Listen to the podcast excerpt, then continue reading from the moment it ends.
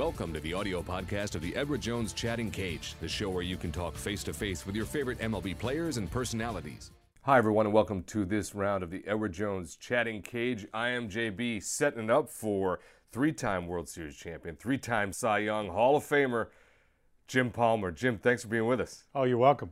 Uh, I know fans are fired up. Social media is already a blur of questions. I'm doing what I can to read, but I'm slow in that fashion. Meanwhile, folks, whatever device you're on, whether laptop or uh, phone or any other pad, uh, join us. Be part of the show. It's not good if it's just me talking to Jim. We need your questions. You can hashtag Chatting Cage on Twitter, but as I said, use the MLB Fans app and join us right here in the show. While I wait for you to join us, I'm going to go to that social media. This one is from more underscore Baltimore 2. Jim, which present day Oriole most impresses you? Well, there, there, you know, there, there are a lot of guys. Um, I mean, I think it's kind of unfair to point out one guy. I mean, for the young, well, for the young players, you know, Manny Machado's 23, going to turn 24, I think, in the next couple of months. Um, pretty gifted player. I think we've seen him, you know, last year, you know, hitting the high 280s, hit 35 home runs. Uh, this year, you know, because of the injury to J.J. Hardy's had to play shortstop, and um, now you know why he was a number one draft choice as a shortstop, you know, coming out of high school in South Florida. Uh, you know, you know, I, I, mean, I'm I'm a big Mark Trumbo fan. He's done a nice job. You know, kind of a I wouldn't say he's an intellectual giant, but he's a very smart guy. I really like talking to him. You know, I met him years ago when he came up with the Angels, and you know, he's traveled a little bit, but he's really been a good fit. You know, I mean, obviously the Orioles have a lot of guys. You know, we know Chris Davis hits home runs. Uh, you know, Adam Jones has been a favorite because he plays the game hard. So there are, you know, there are a lot of guys that are good. I think one of the young players that has really stepped forward is Jonathan Schoop, really playing well defensively. You know, he's he's kind of close to the a thousand at bat mark um, in the major leagues, and the results been, you know, that I think he's having much better quality at bats. Uh, there you have a great answer there, looking into not singling it out, but showing what a great crop of young players there are in Baltimore. This is the Edward Jones Chatting Cage. I'm JB. That's Jim Palmer taking your questions. Fire up your device, folks. Join us here. Meanwhile, I'll go back to Twitter. Uh, I love this question. It's sort of a two-parter, Jim. Uh, this is from Changeomania. Names are great on Twitter. Uh, Mr. Palmer, how was your first time pitching in the majors and your first time in the World Series? Were the nerves up or were you pumped up? Thanks. Um, the, uh, the first time I pitched in the majors, I was 19, kind of had to be with the Orioles. I had um, pitched uh, in Aberdeen, South Dakota for Cal Ripken Sr., so I was a starting pitcher. I actually came in relief uh, with a couple of guys on, snow flurries, early April 1965, out of the bullpen in Fenway Park. Um, I walked Carl Yastrzemski, which I could do quite easily. I could walk anybody. I had walked 130 and 129 innings a year before. Um, and then I struck out Tony Conigliaro with the bases loaded, which, which I, you know, kind of made me excited. Um, yeah, so I didn't give up any. Um, I, I, didn't give up any. Actually, I did. I didn't give. I was going to say I didn't give up any inherited runners, but I think um, uh, the next hitter. He's now at least. I'm trying to think of his name. I try to forget this, but um, yeah, God, he's this guy with the Orioles now. Lee Thomas. He hits a broken bat single, and I give up a couple of runs, but the significance of the first time I faced Conigliaro was, you know, for almost uh, 4,000 innings, I never threw a grand slam. I could have gotten it uh, over with with the first, or really the second batter I ever faced. You know, and then the first World Series game was a year later. You know, I pitched game two of the 66 World Series. Moe Drabowsky, we had picked him up on waivers, came in, struck out 11 Dodgers in six and two thirds innings in game one. Dave McNally had started. Uh, he would come back, pitch game four. We would win one nothing. I won six nothing against Koufax. Mm-hmm. As it turned out, it was Sandy's last game. I wasn't nervous, but it was Sandy Koufax, so I knew I had to pitch well. And as it turned out, I pitched a shutout, my first in the major leagues. And then game three, Wally Bunker, who had been rookie pitcher of the year with 19 wins, and then had shoulder problems, comes back and wins one nothing. So the Dodgers in that World Series never scored after the second inning of game one. It was a quite a run for the Oriole pitching staff. Uh, it certainly was. You were a key part of that as well. Great uh, answer there. There you go, Change of Mania. There's your insights to Jim Palmer in terms of both starting in the majors and starting in a World Series. We have a fan with us now. What's your name? Where you're from? What is your question for Mr. Palmer? Hi, my name is Matt. I'm from Farmingdale, New York. Uh, it's an honor to uh, talk to you, Mr. Palmer.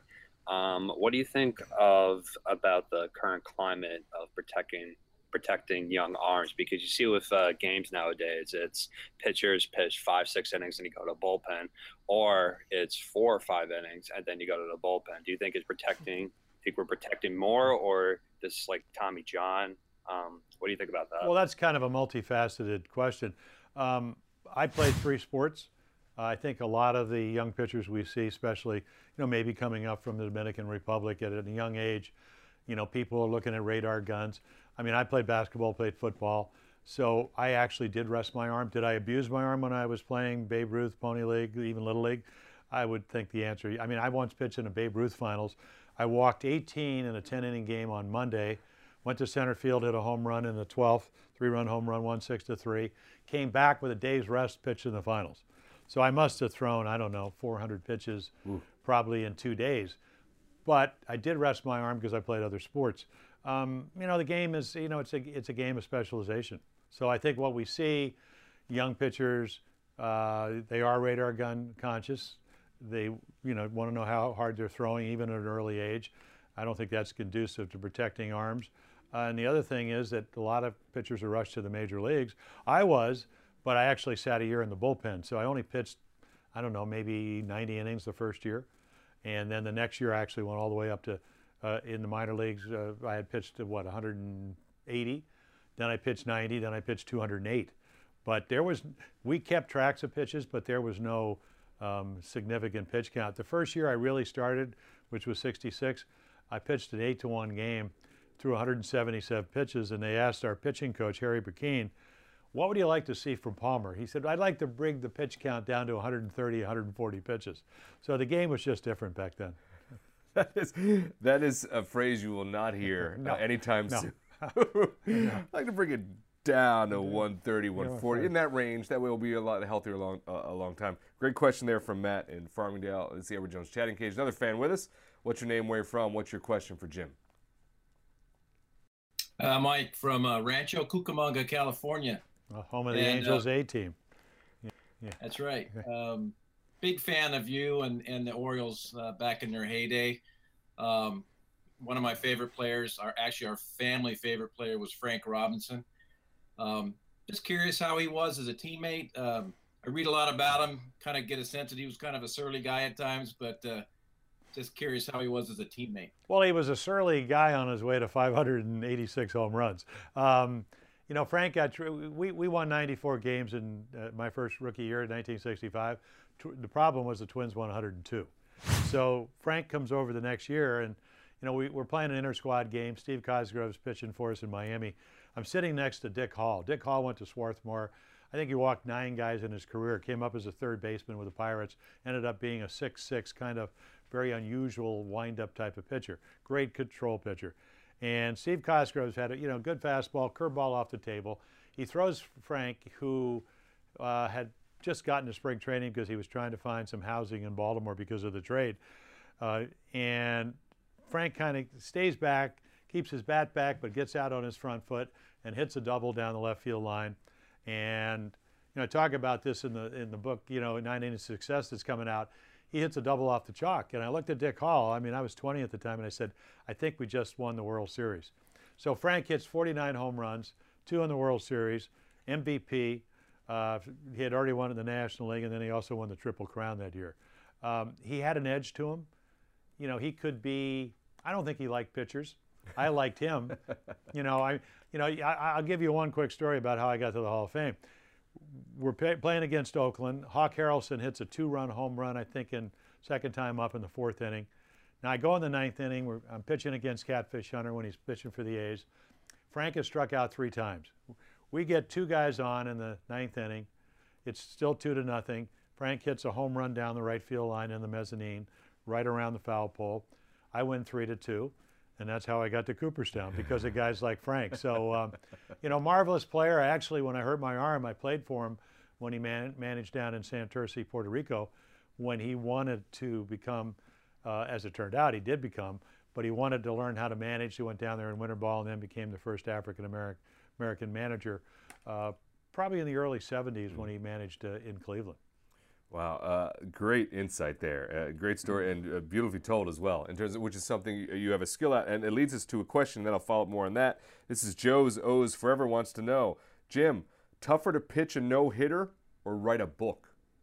No, actually, you know, Alan Maimon helped me write the book, and you know, and and, and when I did pitch my no hitter, uh, we won eight to nothing. Uh, so I I got a lot of runs. I didn't have to you know, I had like, I think, five one hitters. A couple of them were perfect games going in the ninth inning. The problem was because I was a perfectionist, uh, once I got a no hitter, I probably should have pitched some, around some guys. But, you know, again, I, you know, I, in, in, in, the book that I did write, I, you know, I kind of talk about, you know, uh, being perfect is, you know, is, is, it, it, it's, it's, it's very difficult to attain. But if you try to be perfect, maybe you'll become excellent or maybe be, be the best you can. So, um, you know, the no hitter, not that it was easy, but I did have a big lead. Uh, as it turned out, um, you know, it was a game against Oakland in 1969. Uh, people don't realize this, but my left fielder played second base, Don Buford. He had actually been a, a, a, second baseman when Earl Weaver took over the year before. He moved him to left field. He played second base. Davey Johnson also played second base. Mark Belanger was our regular shortstop, eight gold gloves. Bobby Floyd played that night. And when I had the no hitter in the ninth inning, this is kind of when I knew Earl didn't like me. He left Buford at second, and he, he didn't put Belanger in for defense at short. Sending a clear message. To, well, to... apparently so. He basically throws some pop-ups. That's right. But here's your strategy. So, uh, and you talk about it: nine innings to success, a Hall of Famer's approach to achieving excellence. Uh, what was that process like? What, what, what was the sort of the inspiration to actually put it down in book form? Well, you know, I have a lot of friends, and they would hear stories. I mean, you know what? During the baseball strike, I wrote a, a book called Together We Were 11 Foot 9. It was about Earl Weaver. Mm-hmm. You know, Earl was five six, I was six three. That's how we got to the 11 9. I wrote it with Jim Dale. And it was a lot of Earl stories. So, you know, the, the last couple of years, I am 70. You know, I, I was adopted. We talk about that. Uh, you know, I learned, I mean, at an early age how lucky I was to have parents that really loved me. Years later, I would do a show with Dave, you know, uh, uh, Sally Jessy Raphael show with uh, Dave Thomas, who founded Wendy's. Mm-hmm. He was adopted. Faith Daniel, who was the, uh, you know, did the, the early morning CBS show. She was ad- uh, adopted. Roger Grimsby was a correspondent with ABC. He was adopted. Kind of an angry guy, but because um, I, I think he went back to see his biological parents and they told him we didn't want you when mm. you were born. We don't want to see you now. Mm. I never found my biological parents. But what I found out uh, during that show was, and I, I already knew it, but I, I don't think I was really able to, uh, you know, maybe cerebrally or, or verbally put it, was that you don't have to be a biological parent to be a good parent. Mm. So in other words, whether you're a foster child, you know, I, you know, I was a stepfather to uh, my second wife's son. You know, I learned parenting skills there. We'd always have that conversation. PJ, when are you going to do the right thing? You know, the devil's over here the angels on this side. Mm-hmm. You know, which one are you going to listen to? You know, and now I have an autistic son, Spencer, greatest kid in the world. When they did the uh, retired um, statues in 2012, they did Earl Weaver and, or actually Frank Robinson in April. Uh, supposed to be Brooks in May, but he had some health problems, so he was moved to September. They had Earl Weaver in June, me in uh, July, Eddie Murray in uh, August, and then Cal and, and Brooks in the month of September and they did the statues. Spencer actually ran out on the field and um, introduced me. Oh, wow. And you know, for a lot of parents that have autistic kids, or you know somebody, a lot of kids aren't verbal. Mm-hmm. So for Spencer to go out there and, you know, grab the microphone in front of 40,000 people and say, "Let's hear it for number 22, yeah. still the greatest, the most amazing." That's exactly what he told me to say. Jim Palmer was really something special. So uh, you know, we so we kind of write a, you know, it, I mean, it's a, it's a book of life lessons you know, I played with some of the great uh, players. You know, I mean, Dennis Eckersley talks about the, the Gibson home runs and dealing with adversity. Brooks Robinson talks about, you know, a lot of times you may think the game of baseball is easy or whatever you do, and uh, you know you have to kind of deal with doing it every day. And if you do it at a certain level, you know, sooner or later you're going to get it right. So Buck Showalter does a little part of one of the chapters. Tim McCarver, a friend of mine, Frank Blethen, who's a publisher of Seattle Times, somebody I grew up with. Dan Shaughnessy of the Boston Globe writes about diversifying. You know, every time he had a college tuition, Boston College, Boston University, Harvard. he wrote another book. you know, we all know that what that's about. So, you know, so I mean, I think it's an interesting book. I learned a lot of life lessons from from Cal Jr.'s dad. He was my first manager about work hmm. ethic, mm. work ethic, and you know, trying to get a little bit better every day you go to the ballpark. So, you know, and, and that that's applied to pretty much everything I've done uh, over the, my lifetime. Well, boy, if that story is a, a, small insight to what that book is, that's worth a read. Absolutely, folks. Get out there and get that. Beautifully told. Jim Palmer talking about that, talking about teammates, talking about the people he's worked with uh, as well who have helped him write. We have another fan with us who looks mobile. What's your name? Where you from? Yeah, all right, we're traveling now. What's your name? Where you from? What's your question for uh, Jim Palmer? Uh, my question for you, Mr. Palmer, is uh, what was the feeling uh, like beating uh, Sandy Koufax in the World Series? Um, the, he's talking about my first World Series game, uh, you know, in 1966. Mm-hmm. And I mentioned earlier, we I watched Moe Drabowsky strike out 11 uh, Dodgers in six and two thirds innings, and I said, "Ooh, they might have a little problem with a high fastball." but you know, Sandy pitched great. I mean, it, was, it, turned out I was 20, he was 30. I think he was 25 and five that year. You know, with an ERA of under two runs a game, and I didn't want to embarrass myself. But the way the game went, fifth inning, nothing, nothing uh, Davey Johnson, and I believe Andy Etchebarren hit fly balls to center field. Willie Davis dropped the first one, dropped the second one. After he dropped the second one, I think everybody knew he was having a bad day with the glove. Picked it up and threw it in the dugout. We got some unearned runs. The Dodgers would actually make three more errors in that game. We'd win six nothing, and um, Koufax didn't really deserve to lose the game. Mm but I was very happy that Willie had a bad day in the outfield, you know. But you know, again, I mean, it was kind of surreal because, um, you know, I mean, I went to Dodger Stadium when I was a kid. Mm-hmm. I you know, went fifth, sixth, seventh, and eighth grades. I was adopted, born in New York, big Yankee fan early on. I went to the Coliseum. Uh, used to see the Yan- Dodgers play all the time, and to be pitching against, you know, Maury Wills, and as it turned out, Tommy J- uh, Tommy Davis was one of the great Dodgers, but he had broken his ankle. He pinch hit, got a single uh, pinch hitting in the eighth inning. But I had seen all these guys play.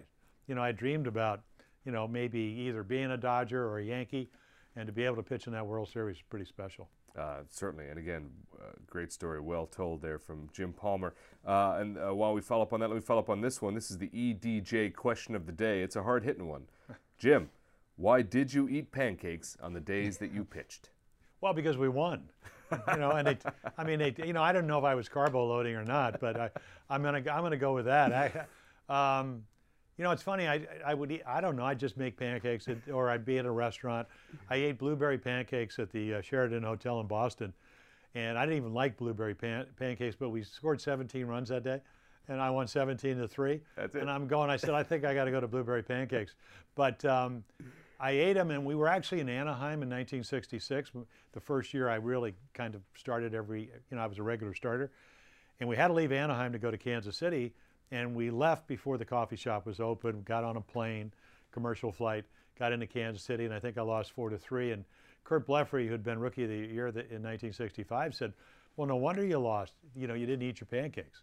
So I was stupid stitious. Mike Flanagan, the late Mike Flanagan used to always, you know, there's superstitions and there's stupid stitions. but for me, the pancakes worked. And my daughters liked it. You um, know? There you go. it, and again, like uh, like the 140 pitch count limit, it was a different era. You didn't know you well, were carbo loading. Well, I was, but you know, I mean, I had eggs and I had bacon, but uh, and I hadn't done underwear ads when I started, so it didn't really matter what I looked like. I mean, it was you know, it was perfect. That's right, before that era as well. Folks, I hope you enjoyed uh, your time here with Jim Palmer. Jim, did you have a good time talking to fans? Me? Yeah, you. I always have a good time. That's right. I'm used to doing three-hour baseball games. That's right. No, Come on. We're, that's, we're, we're fast and friendly here. Uh, Jim, thanks for being with us. That's at Jim22 Palmer, Hall of Famer, most winningest pitcher in the 70s, author. Check out the book as well. Jim, I thank you for being with us. You're welcome. Uh, fans, you. I thank you for stopping by as always, and we'll see you on the next round of the Edward Jones Chatting Cage.